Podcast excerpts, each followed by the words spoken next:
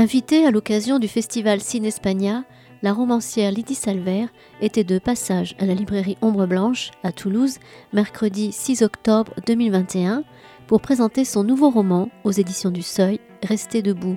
Bonne écoute.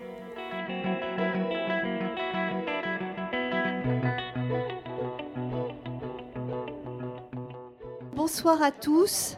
Euh, vous êtes venus très nombreux et pour cause, on est tellement heureux de recevoir Lydie Salver. Oui, c'est vrai qu'il y a un maximum de femmes quand même ce soir. Je remarque. C'est vrai, vous me faites la réflexion, mais c'est tout à fait juste. Donc, euh, merci, merci beaucoup d'être venus. Oui, il non, non, il y a quand même euh, quelques hommes. Euh, oui, il y en a là, j'ai vu là-bas, là-bas. Donc, merci, merci Lydie d'avoir accepté notre invitation. Nous sommes tellement content et heureux de vous retrouver à chaque livre. Celui-ci, j'avoue, moi, m'a touché énormément, mais est un petit bijou. Nous allons en parler. Puis je voulais surtout remercier Ciné Espagna avec euh, ce festival avec lequel nous fonctionnons depuis plusieurs années. Victor Del Arbol était notre premier invité en commun. Et puis aujourd'hui, Lydie Salver. Voilà, bon, je laisse la parole à Jean-Antoine Oiseau, que je remercie d'accompagner Lydie pendant ce petit moment autour de Don Quichotte. Voilà, de Cervantes. Plus oui, oui, oui. oui, enfin ça c'est après. Eh ben, je suis très heureux de vous retrouver, Lydie Salver. Nous étions ici même il y a quatre ans. Oui. Tout homme est une nuit. Euh, c'est vrai. c'était le temps passe, donc euh, très heureux de. Voilà, je vous suis depuis vos, tout premiers, premiers textes, tout premiers livres, premiers romans, et je partage l'enthousiasme d'Hélène, voilà, pour ce livre. Donc, Rêver debout que vous évoquez ce soir. Alors, vous vous adressez donc à Miguel de Cervantes Saavedra, pour être précis, hein, né en 1547 et mort en 1616, vous, adressez, vous lui adressez un ensemble de 15 lettres, je dirais le temps d'une sorte de relecture passionnée, parce que si mm. j'en crois, et j'ouvre le livre tout de suite, les pages 190-191, on pourrait commencer, c'est pas tout à fait la fin, mais c'est en vous relisant il y a deux mois que je le réalisais. Alors, en fait, c'est vrai, je commence avant, parce que vous évoquez William Faulkner, qui est un, un, des écrivains que vous affectionnez particulièrement, et il donne une magnifique définition justement de, la littérature. Et je vais commencer un peu plus haut, si vous le permettez, la lecture, et je, vais, je ne peux m'empêcher de vous rapporter cette phrase d'un de mes écrivains préférés, et qui vous doit beaucoup, comme il l'a souvent déclaré, William Faulkner qui vécut de 1897 à 1962 et sut trouver des mots bouleversants pour dire les idiots, les reclus, les malnés, les déchus, les perdants, les octavons et octavones et tous les damnés de l'État du Mississippi, Amérique. Écrire, c'est comme craquer une allumette au cœur de la nuit en pleine forêt. Ce que vous comprenez alors, c'est combien il y a d'obscurité partout. La littérature ne sert pas à mieux voir, elle sert seulement à mesurer l'épaisseur de l'ombre. Vous surprendrais-je, monsieur, si je vous disais que l'évocation que vous faites tout au long du roman de cette épaisseur d'ombre, de ces eaux noires où les hommes s'abreuvent et très souvent se noient, me paraît presque enviable parce que clairement énoncée et parfaitement assumée plutôt que maquillée, tournée en dérision ou honteusement omise. C'est en vous relisant, il y a deux mois, que je le réalisais. J'avais étudié votre livre à 20 ans parce qu'il faisait partie d'un programme universitaire. J'étais alors inscrite en licence de lettres à la faculté de Toulouse et n'y avais porté qu'une attention distraite. Je le relis passionnément aujourd'hui et il ne me quitte plus, car il se révèle pour mon bonheur sous un jour entièrement neuf et extraordinairement stimulant, son mouvement en moi ne cessant de s'amplifier, de rebondir et d'éveiller mille résonances et tout un monde de pensées, d'images et de questionnements parce que j'ai depuis ma première lecture enjambé presque 50 années, le temps de comprendre, et que votre livre m'atteint à une distance de plus de quatre siècles, il m'apparaît à présent comme une évidence que cette noirceur, cette férocité, cette violence aride que vous ne cessez de décrire est encore encore, encore et toujours la nôtre. Je vais m'arrêter là, j'aurais pu continuer parce qu'après vous parlez de la violence. Alors, ce qu'il faut tout de suite préciser, c'est que le roman, le texte fait souvent des allers-retours, fait des références à notre époque actuelle, mais vous ne voulez pas tomber dans la facilité. Vous dites que parfois c'est facile de, se dire, voilà, finalement, euh, voilà, la, résonance contemporaine d'un fait qui s'est passé il y, a, il y a plusieurs siècles, mais en même temps quand même, il est quand même d'une actualité criante. Je trouve. Cervantes, voilà. voilà. Donc pourquoi avoir choisi d'abord cet ensemble de 15 lettres que vous lui adressez, euh, qui sont des lettres passionné. Alors, vous commencez par l'engueuler au début, et après, voilà, je vous laisse la parole. C'est venu comme ça. Euh, je ne sais pas dire autrement. J'ai écrit une première lettre et il, s'est trouvé que je me suis prise au jeu, et puis une seconde, et puis une troisième, et je brûlais d'écrire la quatrième, la cinquième, etc. En commençant par, euh, par une sorte d'antifrage. Je l'engueule au début. Mais, évidemment, on pourrait penser que c'est très arrogant et, très prétentieux d'engueuler Cervantes. Je, me garderais bien de le faire sérieusement. Mais c'est une, manière de, provoquer, une manière de prendre le lecteur à revers, qui s'attend à ce que je sois béate d'admiration devant Cervantes, ce qui, serait normal. C'est une antiphrase en quelque sorte. Toute la première partie est une antiphrase, c'est-à-dire que je, je l'engueule pour mieux l'aimer et pour mieux l'admirer, comme on le fait parfois avec ce qu'on aime. Est-ce qu'on peut dire que c'est le finalement, moi je l'ai lu un peu comme le portrait de l'homme révolté par excellence. C'est le portrait de l'homme euh, épris de liberté. Euh, oui, bien sûr, bien sûr, qui, et, qui, qui ne, euh, comment dire, qui dérange en quelque sorte tout le banc de nos habitudes, des habitudes du moment en tout cas. Il, il, tous ces faits et gestes euh, sont, des gestes qui sont non seulement censurés, mais interdits, euh, condamnés. Il, libère des galériens, rien de moins. Euh, il, il, va au secours d'un valet qui est frappé par son patron paysan, parce que ce valet lui a simplement demandé ses gages. Et à l'époque, on ne prend jamais parti pour un valet contre un puissant, c'est impensable. Il s'attaque à la Santa Hermanda, il s'attaque à l'Église, il s'attaque aux ecclésiastiques. Il fait sans cesse des choses qui, dérogent à la règle, qui dérogent aux, préjugés, aux habitudes de penser et d'agir. Et, donc, et, en ce sens, on peut dire qu'il est, est subversif, bien sûr, bien sûr. C'est ça qui, c'est ça qui est beau. C'est pour ça que je me mets en colère quand quand on, quand on dit de quelqu'un qu'il est un Don Quichotte pour dire qu'il est un rêveur euh, complètement dans les, dans les nuées, euh, euh, comment dire, un farfelu, loin des réalités, etc. il est bien plus que ça. Il est, il est sans doute. il, fait il se lance dans des entreprises folles, sans doute, mais on verra ensuite la question de la folie peut-être. Mais, il est bien plus que ça. Et d'où mes engueulades à Cervantes, qui, sans cesse répète qu'il est, insensé. Mais pourquoi fait-il ça? À l'époque, la censure est terrible. La censure est monstrueuse. Il y a des autodafés pour tous les livres malpensants. L'Inquisition euh, vous punit et vous envoie au bûcher pour un blasphème, pour, euh, pour un adultère, pour... Euh, évidemment, si vous êtes euh, juif ou mort, alors là, vous y allez direct. Bref, il y a une censure monstrueuse, monstrueuse. Comme, comme il, Cervantes prête au Quichotte des actes subversifs en permanence, il faut bien qu'il soit puni pour que ça passe. D'où les bastonnets qu'il se prend en longueur de temps, les, crachats, les coups, etc. C'était la seule façon pour que ça passe vis-à-vis de la censure. Il fallait qu'il soit sur l'heure, euh, puni dès qu'il commettait un de, ces, actes transgressifs. Je le, comprends, je le comprends comme ça en tout cas. Et il vole le secours d'une femme qu'on dirait féministe aujourd'hui, Marcel. Alors ça, ça m'a totalement stupéfié. Mais bien sûr. Le passage sur Marcel. Mais bien sûr. Une modernité, enfin, c'est un féminisme. Mais, mais, non, mais... donc Marcel, il voit le secours de Marcel, qui est une jeune femme bien née, qui dit haut et fort qu'elle préfère la compagnie des oiseaux à celle d'un époux, alors qu'il n'y a pas d'autre horizon à l'époque pour les jeunes femmes bien nées que le mariage et la prostitution pour les autres. Elle dit qu'elle veut travailler, horreur, travailler pour une femme bien née, c'est se salir, on laisse ça au souillon, ou à la valtaille.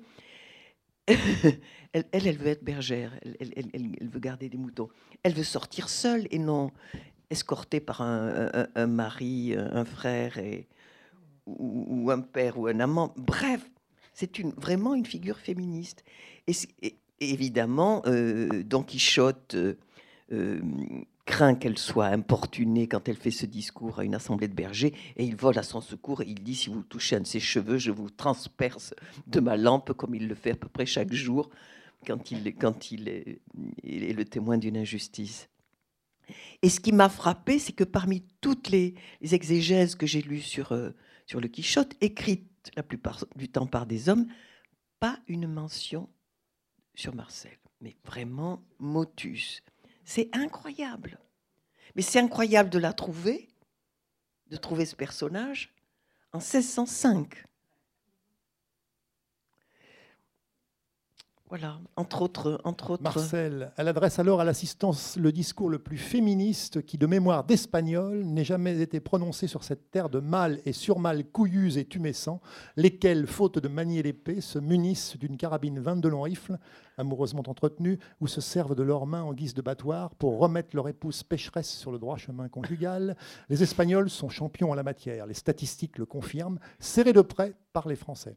Marcel déclare ceci Je suis né libre, et c'est pour garder ma liberté que j'ai choisi la solitude des champs. Les arbres de ces bois sont ma compagnie, l'eau claire des ruisseaux mon miroir. C'est à ces arbres et à ces ruisseaux que je communique mes pensées et que j'offre ma beauté. Je suis ce feu éloigné, cette épée tenue à l'écart. Les hommes que ma vue a séduits, je les ai détrompés par mes paroles. Et si les désirs s'alimentent d'espoir, comme je n'en ai point donné à Chrysostome, ni d'ailleurs à nul autre, on peut bien dire que c'est son obstination qui l'a perdu, et non ma cruauté. Et si l'on m'objecte que ses désirs étant honnêtes, je me devais d'y répondre, je dirais qu'à cet endroit même où l'on creuse sa sépulture et où il m'a fait part de ses honnêtes désirs, je lui ai déclaré mon dessein de vivre dans une perpétuelle solitude. Et elle insiste, allez-y. Non, non, vas-y, vas-y, allez-y. et elle insiste, je possède, comme vous le savez, une fortune personnelle et je ne convoite pas le bien d'autrui. J'ai le goût de la liberté et je ne veux pas être asservi. Et après, vous reprenez la, la plume. Avez-vous mûrement pesé, cher monsieur, les mots que vous mettez dans la bouche d'une jeune fille en 1604 Auraient-ils échappé à votre pénétration qu'ils étaient proprement subversif.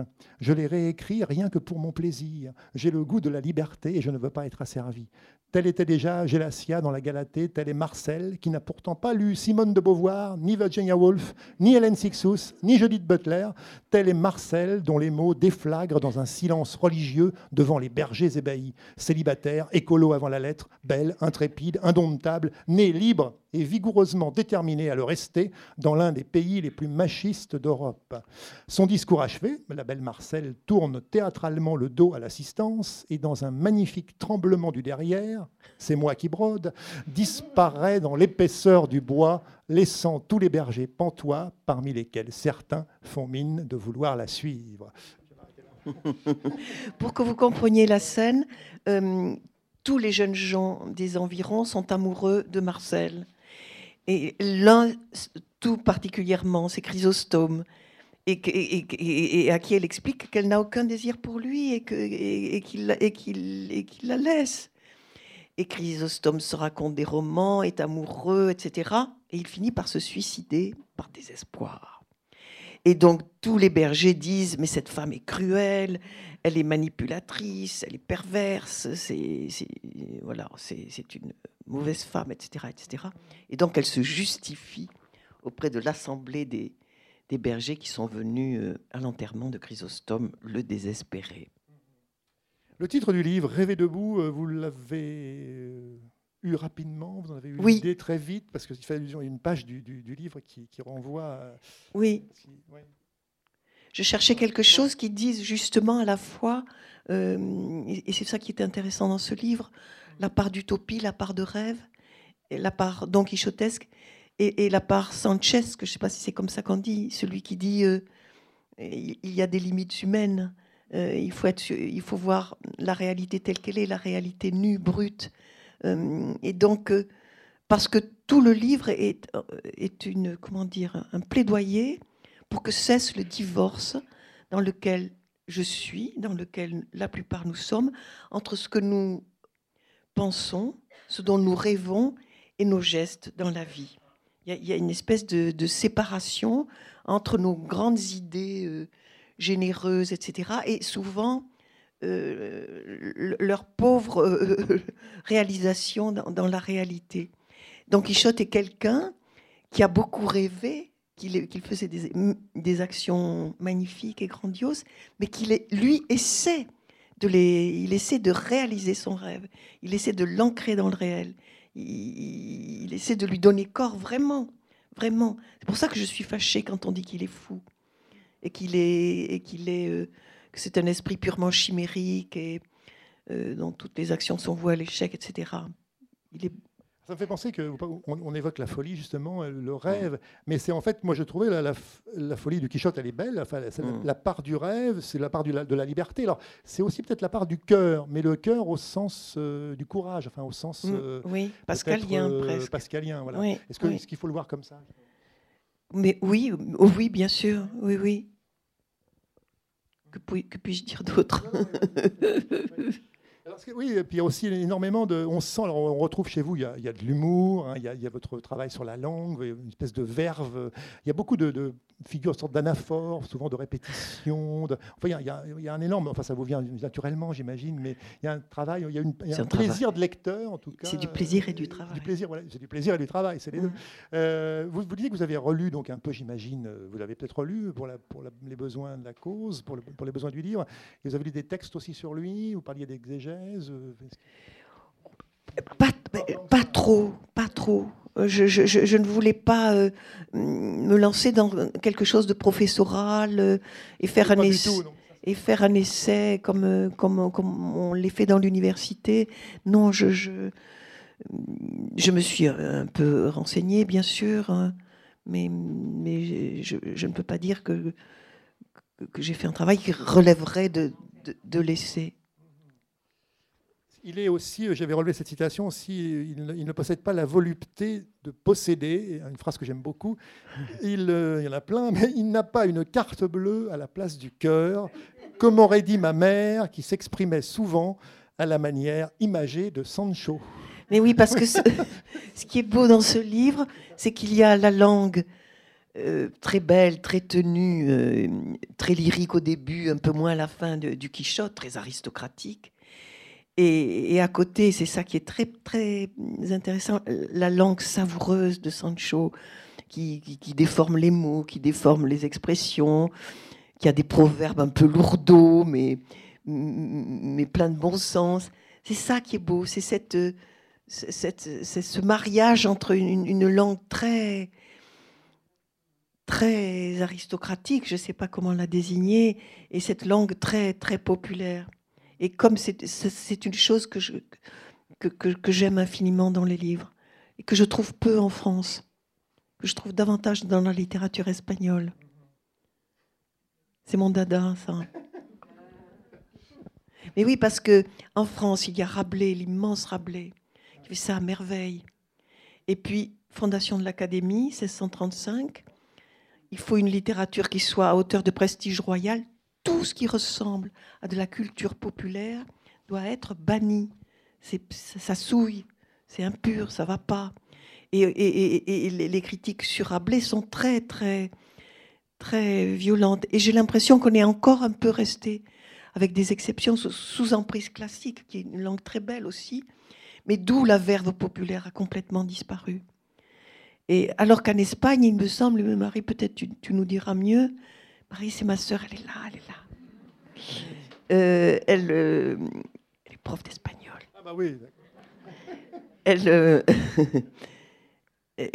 cette, cette veine où l'on retrouve la belle langue et, et, et, la, et, la, langue populaire intriquée, elle, elle, court le, long de, de, la littérature et on le voit aujourd'hui avec Rodrigo Garcia, par exemple, hein, ou Angelica Lidl, qui, qui, a une langue incroyablement presque obscène par moments et, par ailleurs euh, tout ce qu'il y a de plus élégant. En France, il y a quelques exceptions, mais je trouve que la plupart du temps, on se tient bien. Je trouvais qu'on est un peu, ouais, un peu corseté, un peu peut-être. Euh, un peu. Un peu, je sais pas, mais, mais, pas, pas, tous les. Mais vous l'évoquez, vous dites à un moment aussi cette capacité aussi qu'ont les Espagnols de, nommer les choses dans leur crudité, de blasphémer, de blasphémer, puis aussi de, de, de, nommer les besoins naturels, par exemple. mais, mais, par exemple, me cago en Dios, qui signifie je chie en Dieu, rien de moins. C'est une ponctuation, tout ce qu'il y a de plus banal. Mais vraiment.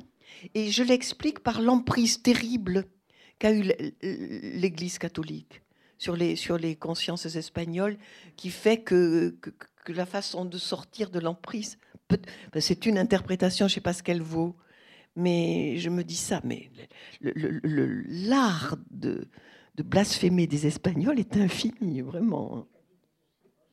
Ostia puta, hostia tout court, bien sûr, bien sûr. Hostie, c'est l'hostie. On, on malmène l'hostie, ce qui devrait être intouchable, normalement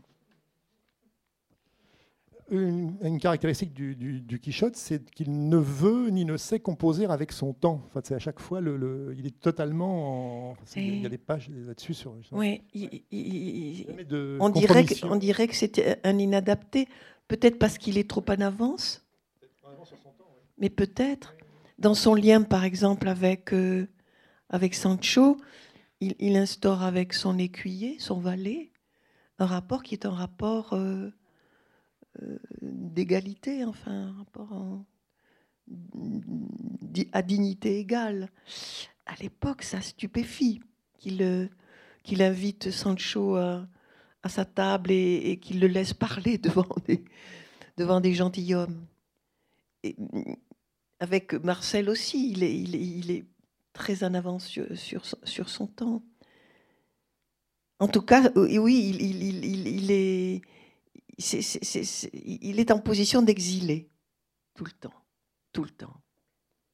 Et il le péchère, il le péchère. Justement, il y, a, de très belles pages sur le couple. Je pense c'est un couple, Sancho, Quichotte, hein, j'ose le mot, parce que c'est sur l'amitié. Ah, sûr. Ça, c'est une idée que vous aviez dès le début de non, du livre Non, j'ai jamais d'idée au début. Non, j'ai pas de plan. Non. J'imagine bien. Mais... mais il y a des auteurs, tout ce qu'il y a de plus remarquables qui, qui font des plans, etc. Je ne sais pas faire ça. Et au fur et à mesure que j'avance, euh, ben les, le, livre se construit au fur et à mesure. Et c'est vrai que ils font couple vraiment. Et, c'est un couple, euh, ça me plaît de le dire, qui est en chacun de nous. Parce que c'est pour ça que le livre a eu ce succès depuis quatre siècles. Parce que je crois qu'il y a en chacun de nous un Quichotte qui rêve qui veut un monde meilleur, qui veut attraper le ciel, qui veut, que, qui veut de la fraternité, et, un Sancho qui nous murmure Fais gaffe, il y a des limites. Tu es, tu es, mortel, tu es sur terre, euh, ne prends pas de risques, etc. Et, je pense que, c'est, que, c'est, que ce couple-là est, est, en chacun de nous à des degrés divers. D'où, et je crois que c'est ça qui parle quand on, quand on lit le Don Quichotte, me semble vous, vous, l'évoquez, une part peut-être d'enfance euh, chez Don Quichotte Absolument. Euh, même une part euh, immense. importante, immense. Une candeur immense, ce qui fait qu'il ne, il ne prévoit jamais la réaction méchante des autres. Il est incapable de la concevoir. Et je dis souvent qu'il est d'une inlassable bonté, mais c'est une bonté qui n'a pas à prendre les apparences de la bonté, puisqu'elle l'est. Il n'y a que les gens qui sont faussement bons, qui, qui se croient obligés de donner des preuves de leur bonté. Et, pire que ça, c'est une bonté en armes. C'est une bonté qui prend les armes chaque fois qu'elle est, qu'elle est scandalisée, cette bonté. Alors, l'un est candide au possible et le premier malin venu peut abuser de lui. Mais, oui. s'il est davantage qu'un autre, Candide, s'il est aveugle à la rouerie et à la malignité des hommes, c'est que tout simplement, il ne lui est pas donné de les concevoir. C'est que tout simplement, son âme est innocente. Mais oui. Il ne conçoit pas que les autres soient mauvais.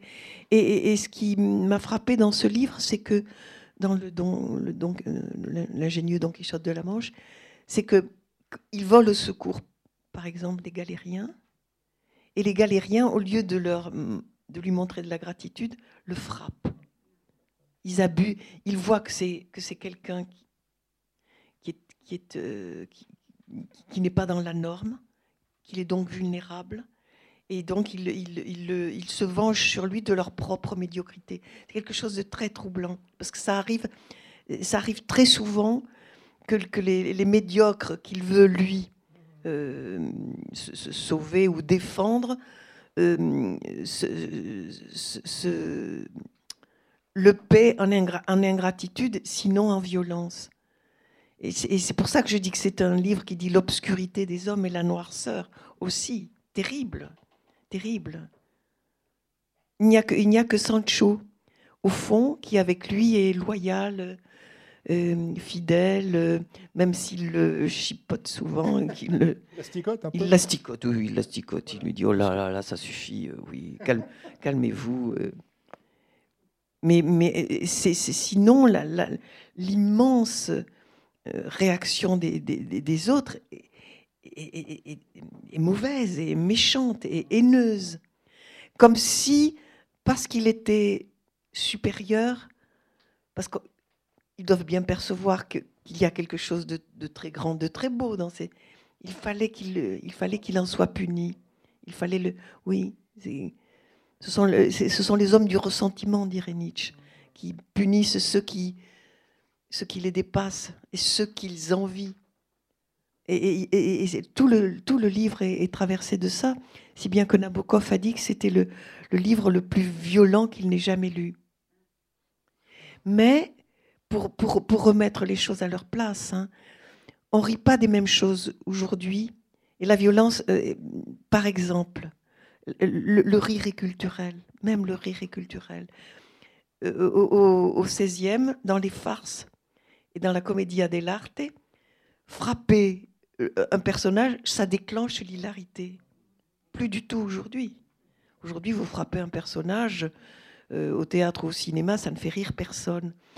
Et, donc ça indique la dimension culturelle du rire et, et, de la violence aussi. Cette violence que vous évoquez, qui, qui, perdure de nos jours. Enfin, oui, mais sous des formes beaucoup plus invisibles, insidieuses, beaucoup plus élégantes, beaucoup plus masquées. Masquées, c'est le mot. Oui. Euh, toujours à propos de Sancho, donc l'autre, c'est Sancho, essaie de lui dessiller les yeux et parfois rudement. Lorsque le Quichotte l'interroge par exemple sur la rumeur qui court à son sujet, Sancho répond sans détour que les gens du commun le prennent pour un dingue, les gentilshommes pour un imposteur, un hidalgo porte-t-il des bas noirs reprisés avec de la soie verte, et les chevaliers errants pour un intrus. Envoyé envoyé. Et après que le Quichotte est descendu dans le gouffre de Montesinos, où il prétend avoir vu des merveilles à foison, Sancho lui balance que ce ne sont là que foutaises et histoires à dormir debout. Bref, qu'il se la raconte. Et il ne mâche pas ses mots, même si vous me tuez à cause de ce que je viens de dire. La vérité pour Sancho ne se négocie pas. Sancho est cash. Il dit les choses sans chichi et sans précautions oratoires. Il est l'ami que l'on rêve d'avoir. Oui. Il est le seul qui dit, euh, qui dit sa vérité au Quichotte, par amitié. Parce que l'amitié, parfois, euh, comment dire Pardon? Oui. voilà. Exigeante, oui. L'amitié est exigeante. Merci Marie un lien d'amitié qu'ils ont finalement tissé tous les deux. Euh, oui, au fil, au, fil, du temps, sur la longue. Parce que c'est ça aussi que peut-être que qu'on ignore, et, c'est peut-être pour ça qu'on va pas au bout du Don Quichotte. Au début, Cervantes, il veut ruiner le genre euh, chevaleresque. Il dit cette littérature complètement hors sol, avec des princesses captives toutes blondes et pâles, et des, et des, et des et des chevaliers bien peignés qui, réussissent de tous à, tuer les méchants, ça suffit. Il veut, il ridiculiser donc le, roman chevaleresque.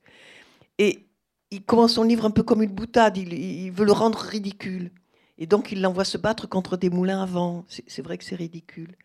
Mais ce qui se passe, c'est que Cervantes, au fur et à mesure qu'il avance, au fur et à mesure qu'il écrit son livre, il se prend à aimer son personnage. Il le rend plus subtil, il le rend plus profond, il, le rend plus humain.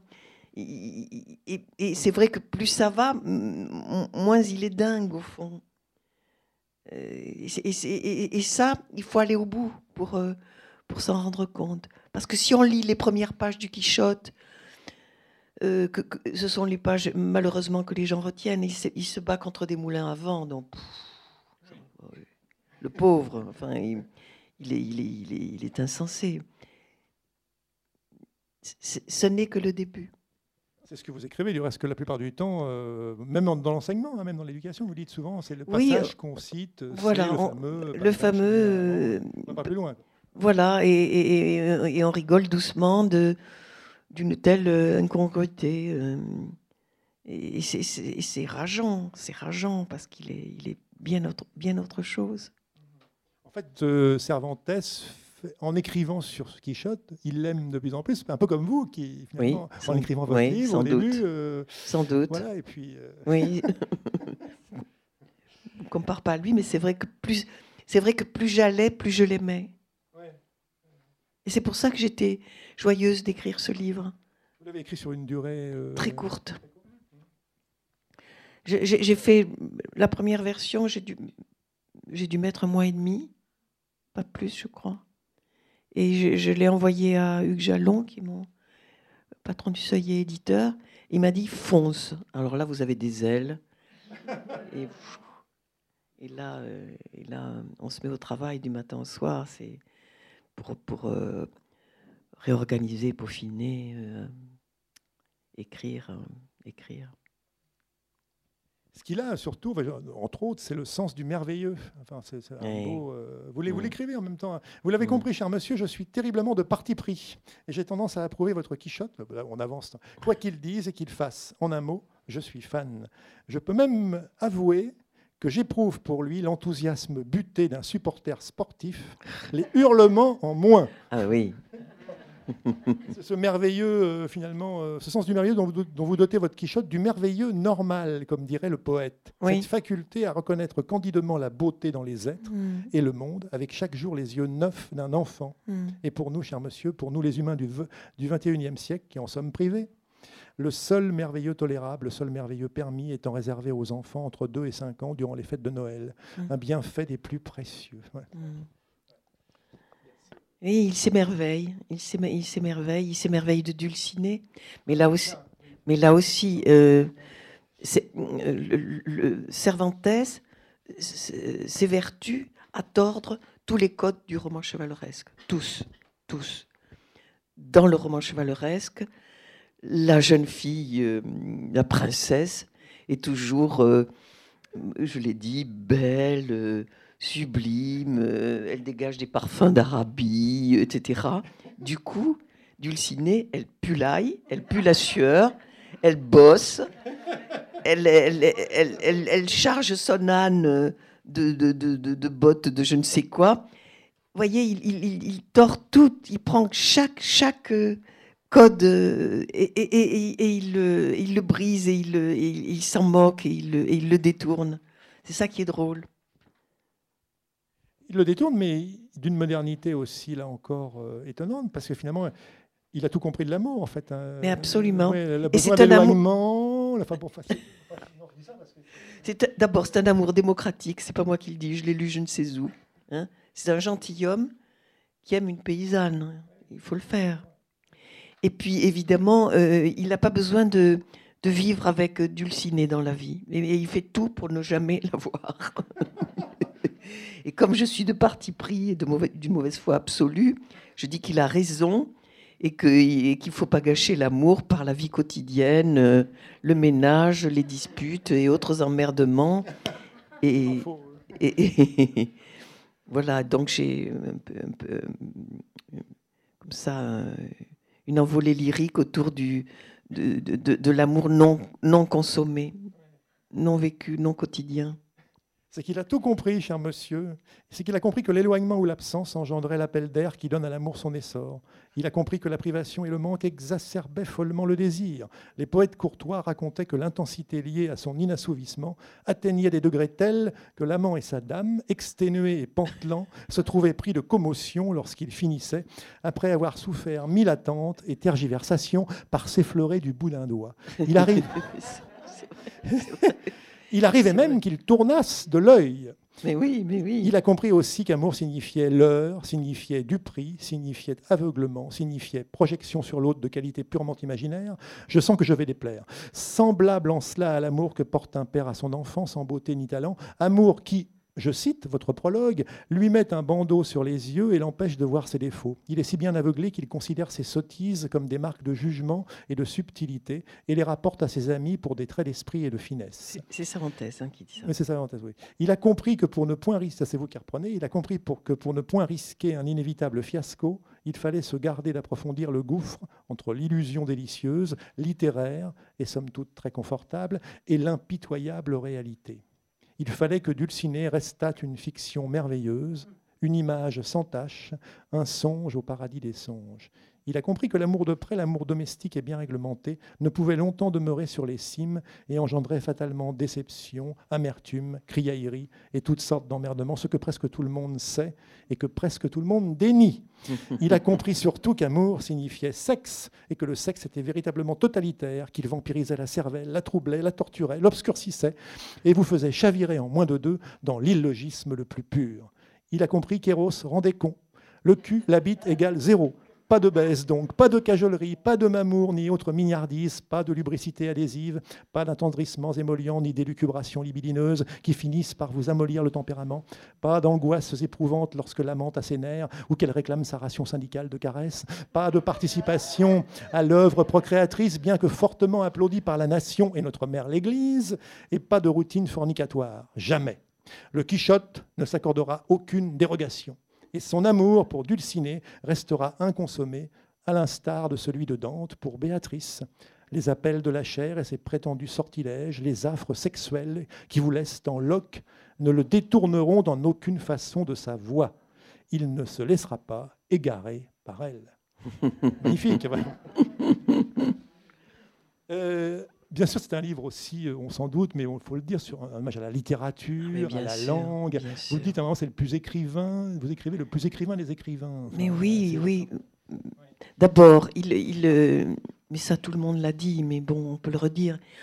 Tout le monde a dit qu'il avait créé le roman moderne. Pourquoi? Parce que jusqu'à jusqu'à son roman, le roman pastoral et le roman chevaleresque nous décrivaient un monde homogène, clos, parfait, où le moi était en accord avec le monde, où le personnage était toujours en accord avec, avec ce qui l'entourait, etc. Avec Cervantes, le monde apparaît très bousculé, violent, euh, éparpillé, et, le personnage euh, pas du tout en accord euh, avec le monde, au, contraire en, en, difficulté avec le monde, en rupture souvent avec le monde exilé, solitaire. Et, à ce titre, il, inaugure, peut-on dire, le, roman moderne, qui est un, roman de la faille, de la rupture, de, de l'hétérogénéité, du multiple, etc. Avec aussi, c'est un personnage, enfin, là je reviens à Quichotte, euh, qui est toujours dans le dénuement, dans la solitude, mais c'est peut-être aussi, euh, peut-être, euh, vous l'écrivez, je crois, le dénuement finalement un gage de liberté, un peu, enfin, c'est une sorte de, de pour lui, pour lui, ça l'est. Il, est, il est euh, un exemple de. J'ai appris une chose, c'est que les bobos décroissants s'appelaient les baudets. On m'a dit ça l'autre jour. Je vous dis ça pourquoi? Parce que parce qu'il il, est dans cette figure exemplaire de la décroissance. Ça veut dire qu'il est, il se nourrit, euh, il boit l'eau des ruisseaux, il dorme dans les prés, il euh, ils, vivent de rien ou de très très peu, de très très peu, et ça leur va. Et, le Quichotte dit qu'il préfère ça aux, flagorneries et aux mensonges qui règnent à la cour, où les gentilshommes se pavanent en, disant toutes sortes de, sottises. Donc il est, aussi, il est anard, il il est décroissant, il est féministe, il est parfait c'est assez fou quand même. Hein, c'est un peu projectif. mais... Non, mais... Alors, ce qui est très intéressant aussi, c'est que, et là, on, peut retrouver aussi un peu l'époque, c'est qu'il n'appartient pas, vous l'écrivez, je crois, euh, Charles de Cervantes, là, au sérail littéraire. Il n'est pas du tout ah, dans le monde. Oui, mais ça, c'est intéressant parce que c'est. la vie de Cervantes. Euh, Donc, Cervantes, euh, il commence sa vie comme, comment, comment ça se traduirait sorte de valet d'un gentilhomme puissant, c'est-à-dire qu'il doit faire son lit, vider son seau, etc. Et, il pense qu'il a mieux à faire. Et il s'engage dans, dans la marine et il va être blessé à l'épante, l'épante, euh, au bras gauche, ce qui fait qu'on l'appellera le manchot de l'épante. Il est fait prisonnier par les, barbaresques et, et amené à Alger, où il va être pendant quatre ans captif d'un B, du B d'Alger. Il va essayer X fois de, de, de, de s'évader et il finira par être libéré euh, par caution. Et donc, euh, il subira aussi plusieurs fois la prison pour, euh, on va dire, pour des pécadilles. Ce qui a un avantage, c'est qu'il va rencontrer toutes sortes de gens en prison. Et, et quand il écrit donc euh, Don Quichotte, il n'a pas de protecteur, alors qu'à l'époque, tous les écrivains ont un protecteur, il en aura ensuite un. Il n'a pas, de fortune, il a fait de prison, donc son livre sort et calme plat, pas de réaction. Vous savez ce qu'il fait? Il écrit un libelle contre son propre livre, Bouscapier. Et du coup, mais c'est extraordinaire. Et du coup, tout le monde se jette sur, le, sur, ce, sur ce livre. Et ce qui est très beau aussi, c'est qu'il est lu aussi bien dans les villages, on le lit dans les villages, dans les cafés, dans les auberges, auprès du peuple, et évidemment à la cour. Et Philippe III s'en amuse. C'est un livre qui, qui, trouve son accès à tous, tout de suite. Et il devient le premier best-seller, après la Bible, je crois.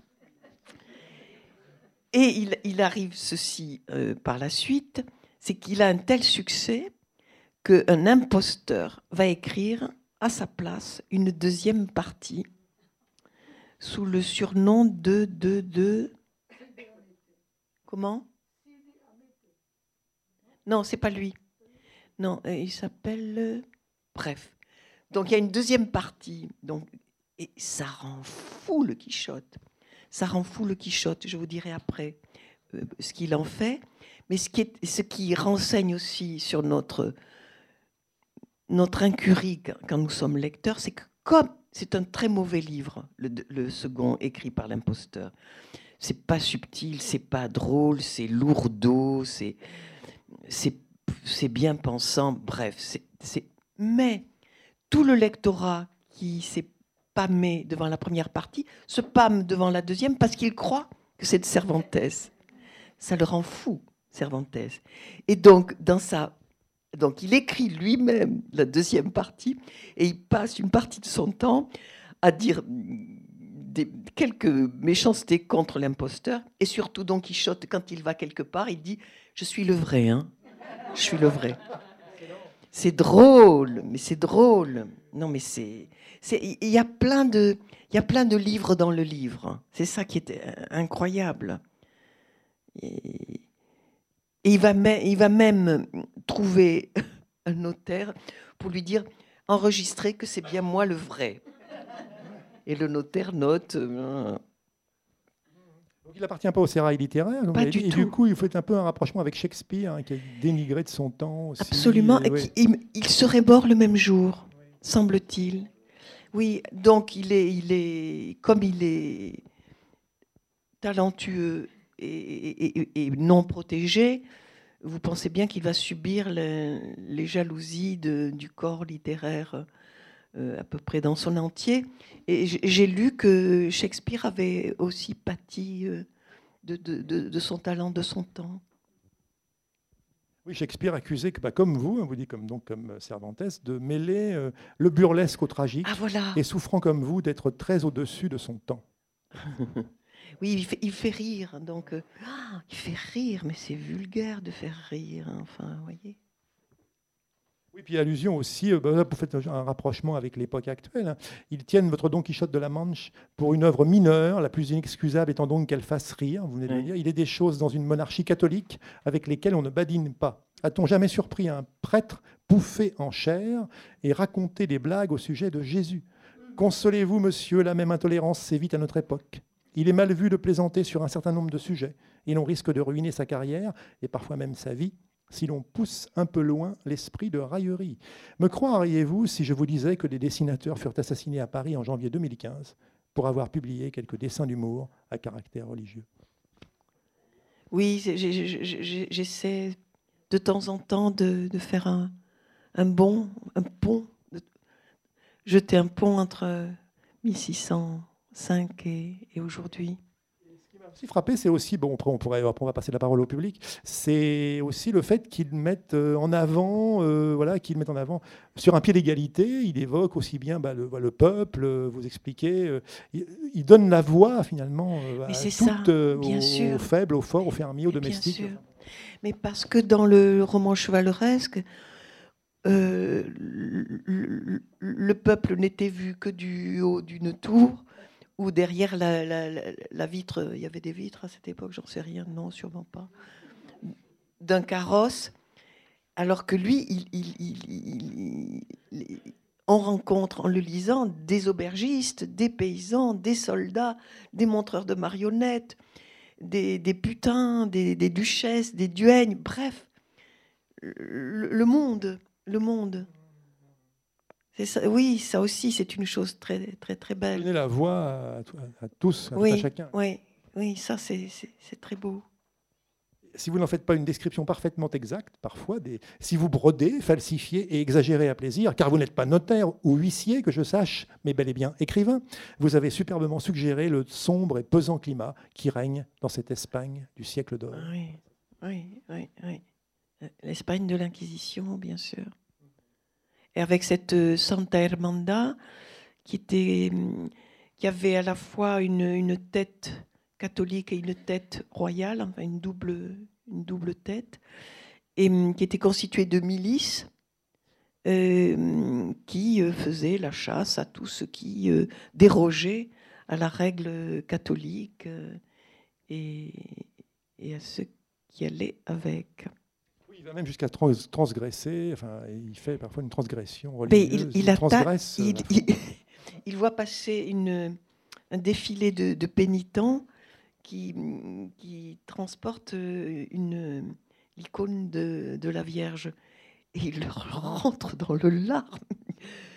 Et ça, c'est à peine croyable. C'est une, agression pareille contre le corps ecclésiastique est, de l'ordre de l'inconcevable. Et donc, évidemment, après, il est, est bastonné, puni, etc., histoire que, que ça passe et qu'on puisse rire au, final. Et pour, les, pour le, le, peuple qui lit ça, qui sous cette chape euh, catholique, lire ce genre de choses, ça ne peut, ça ne peut qu'amuser, ça ne peut que plaire, évidemment. Et en même temps, c'est le péché le plus épouvantable qui se puisse imaginer sur une terre chrétienne. Enfin, c'est une bien sûr. charge brutale du Quichotte. C'est l'impensable qui surgit. la transgression absolue, l'opprobre impardonnable, le péché le plus épouvantable qui se puisse imaginer mm. sur une terre. Oui. Est-ce qu'il y a des, est-ce qu'il y a des quichottes aujourd'hui? Vous voyez des héritiers vous en... Mais je suis sûre qu'il y en a. Mais ils sont solitaires. Le quichotte est solitaire. les quichottes ne, peuvent, ne supportent pas la meute. C'est impensable.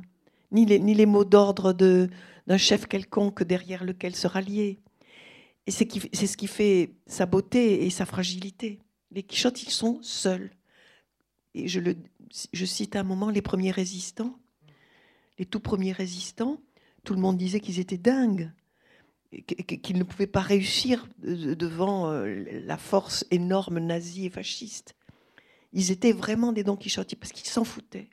Il fallait se battre, quel que soit le résultat. Donc, régulièrement, il y a des Don Quichotte. Je cite aussi Mandela au tout début. Euh, mais le, souci, c'est qu'ils ne peuvent pas faire foule. C'est pas possible.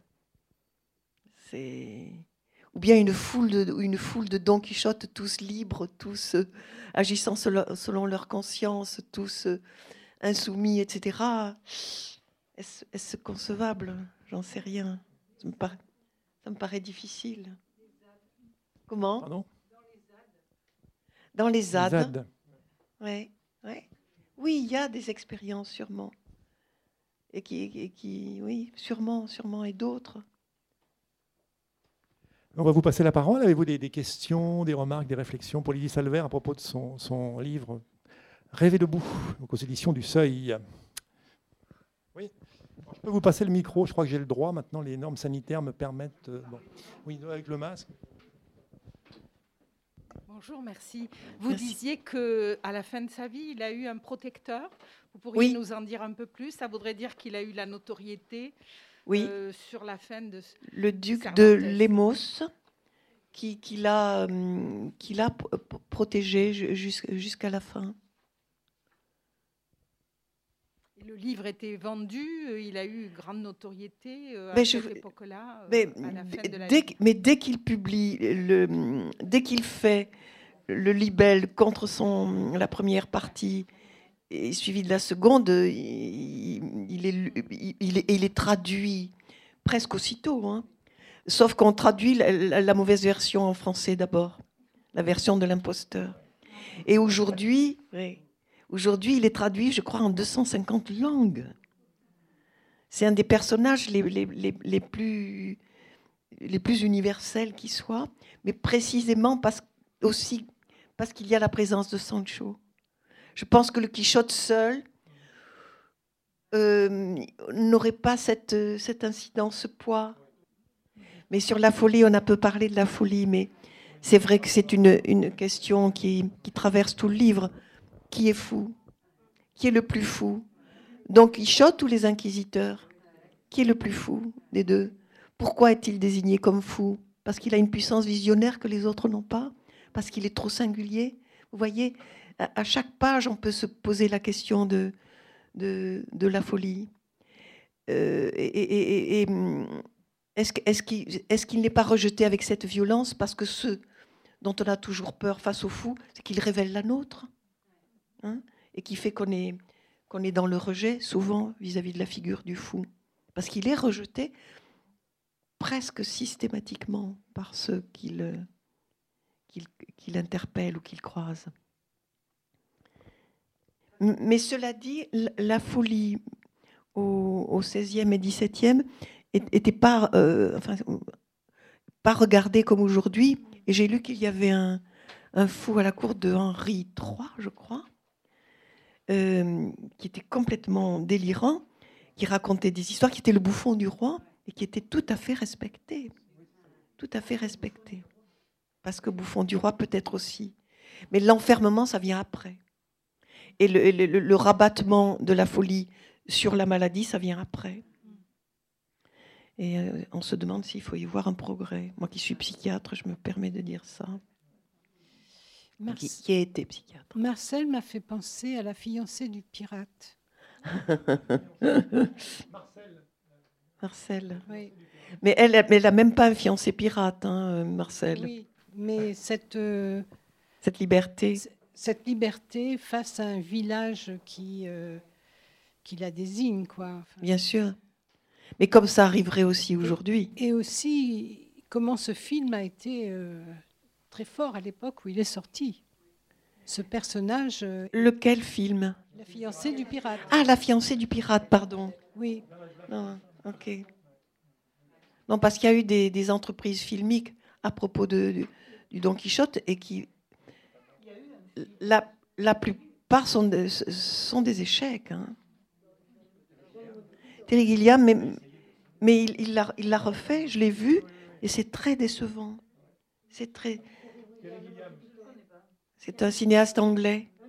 Parce que c'est de la littérature, tout simplement, et que la littérature est peut-être pas toujours à l'aise au cinéma. Allez, je reste ici pour dédicacer.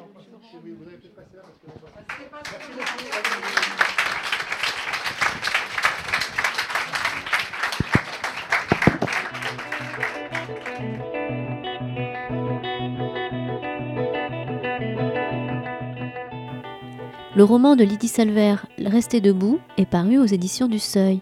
Lydie Salver est l'autrice de nombreux romans, parmi lesquels La Compagnie des Spectres, prix novembre 1997, La Conférence de Sainte-Gabelle, Passage à l'ennemi, BW ou encore Pas pleurer, prix Goncourt 2014. La rencontre que vous venez d'écouter a été enregistrée à la librairie Ombre Blanche mercredi 6 octobre 2021 en partenariat avec le festival Cinespagna, réalisé et mis en onde par Radio Radio.